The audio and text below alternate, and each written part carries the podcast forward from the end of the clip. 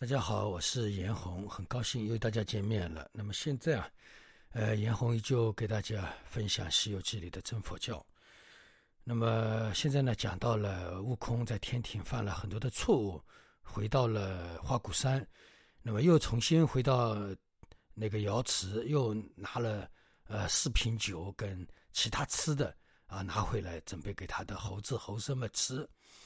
那么天庭呢就知道了，啊，悟空所犯的错误很多，啊，偷吃呃蟠桃，呃那个还有偷吃仙丹，啊，那么又大闹那个瑶池，啊，欺骗那个侧脚，呃那个叫什么？还有呃等等啊，做了很多呃坏事。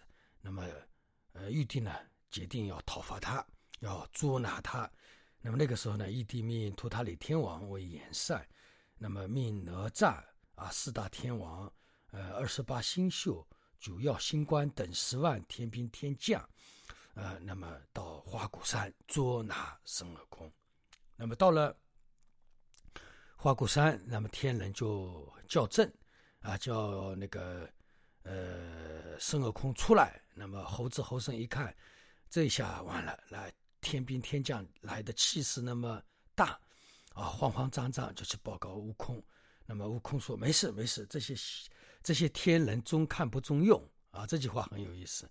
然后呢，他就说：“独角鬼王，你去应战一下吧。”那么独角鬼王因为拜了悟空为王嘛，那么也得了一个先锋嘛，所以独角鬼王就率领他的猴子猴孙就去出营，呃，天兵天将。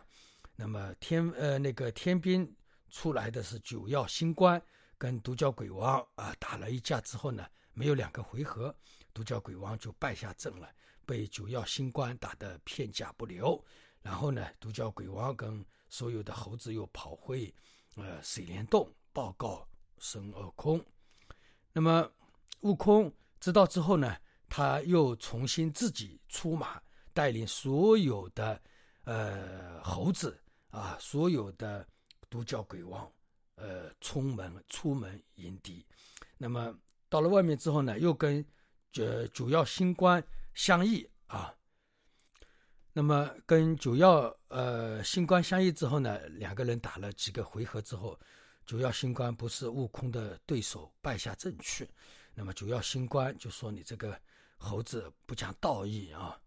呃，天庭对你那么好，然后你恩将仇报。”在天庭犯了那么大的错误等等，啊，那么那个叫九曜星官打不过悟空啊，骂了几句啊，就回去了。这个情节呢，就像跟我们世间打仗、古代的时候打仗是差不多的。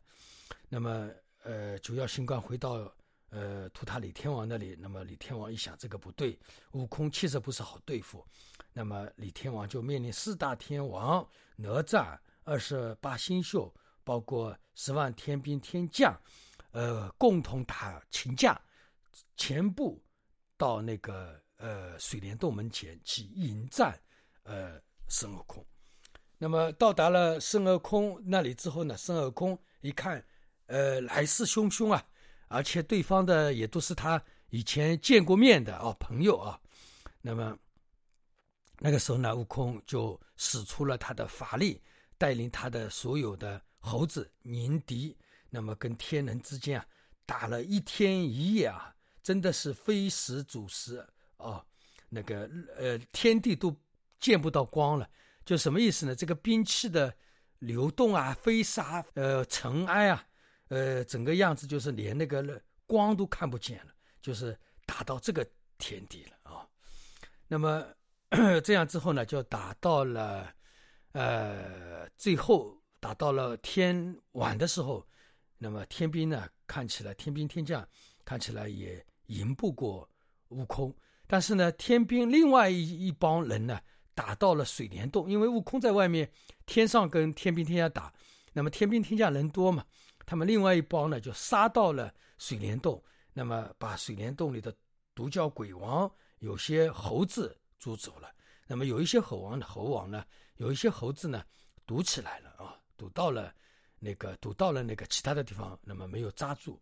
那么那个时候呢，悟空回到了呃晚上回到了呃水帘洞啊。那么他的徒子们哭啊，啊，那个呃那个齐天大圣，你总算回来了。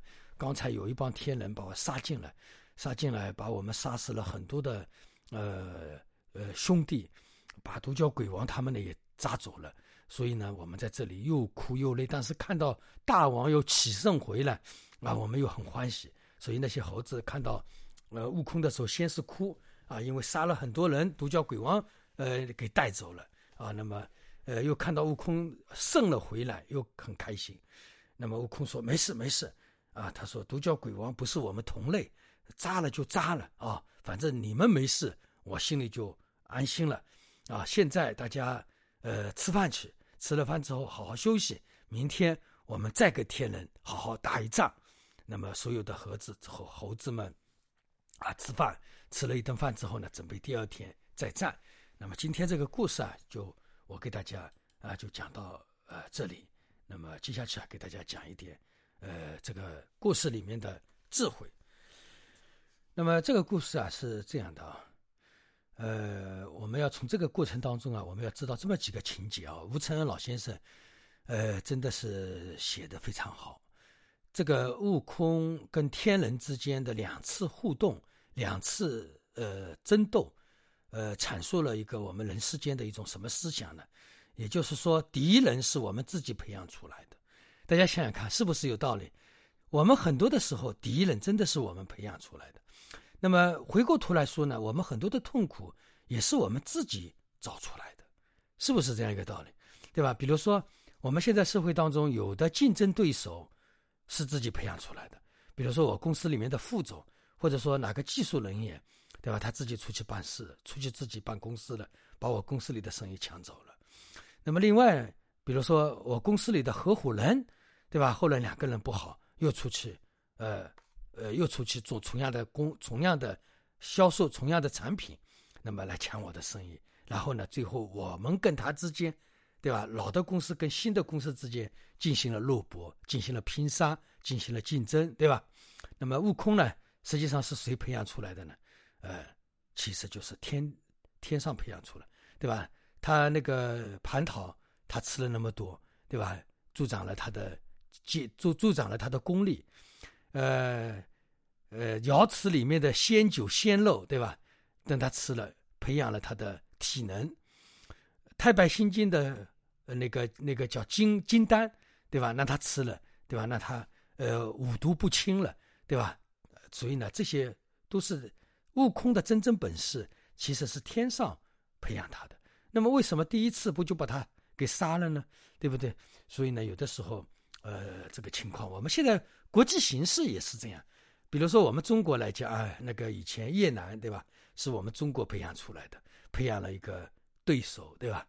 那现在像我们国际上很多情况都是这样，对吧？一方面，比如说拉登啊，以前说是美国把他培养出来，后来拉登成了美国的对手，对吧？这个呢也是一种一种社会的一种现状。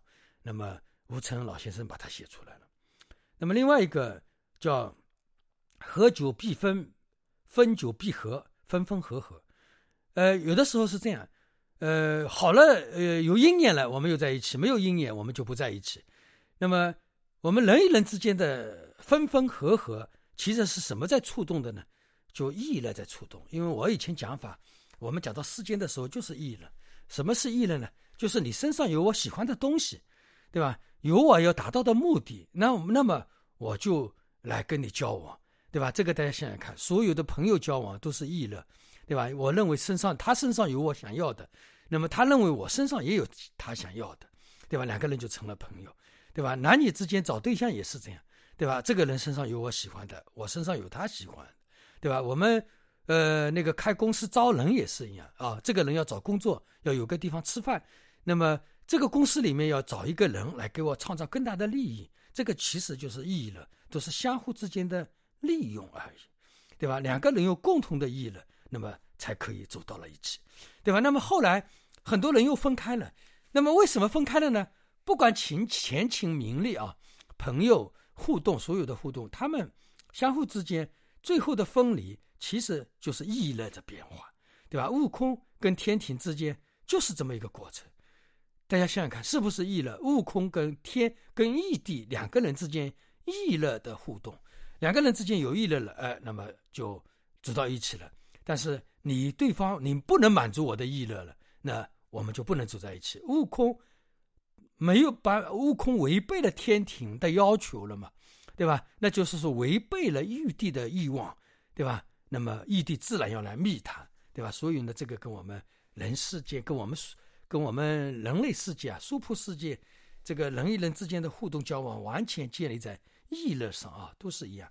那么这个意乐是时时在变化，所以呢，我们有一句话叫“合久必分，分久必合”，就这样一个意念。所以这一天这一款当中，呃，两次几次的争斗啊，把那个我们世间人的那个凡夫的自私心啊，讲到了淋漓尽致。那么其实在这个里面，悟空也是很自私，那么天庭自然也是很自私。那么当时吴承恩写这个，呃，写这个故事的情节当中，还会。形容到过古代当中还有一种情况，也就是一个皇帝培养了一个人，培养了一个人之后，这个人有了本事之后，他起来造反了，对吧？不听你了。那么悟空其实也是这样一个角色，也表露了我们古代有些人像呃唐朝时候的安禄山，对吧？他就是这么一种像悟空这样的一种角色，对吧？可能我估计悟空这个故事里的那个 悟空这个跟。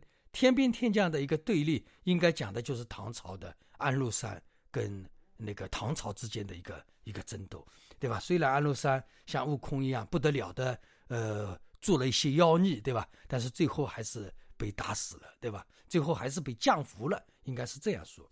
那么在我们佛教当中啊，也是有的啊，在我们在家人和我们出家人师傅之间啊，也有这样的情况。我经常遇到有些弟子啊，今天。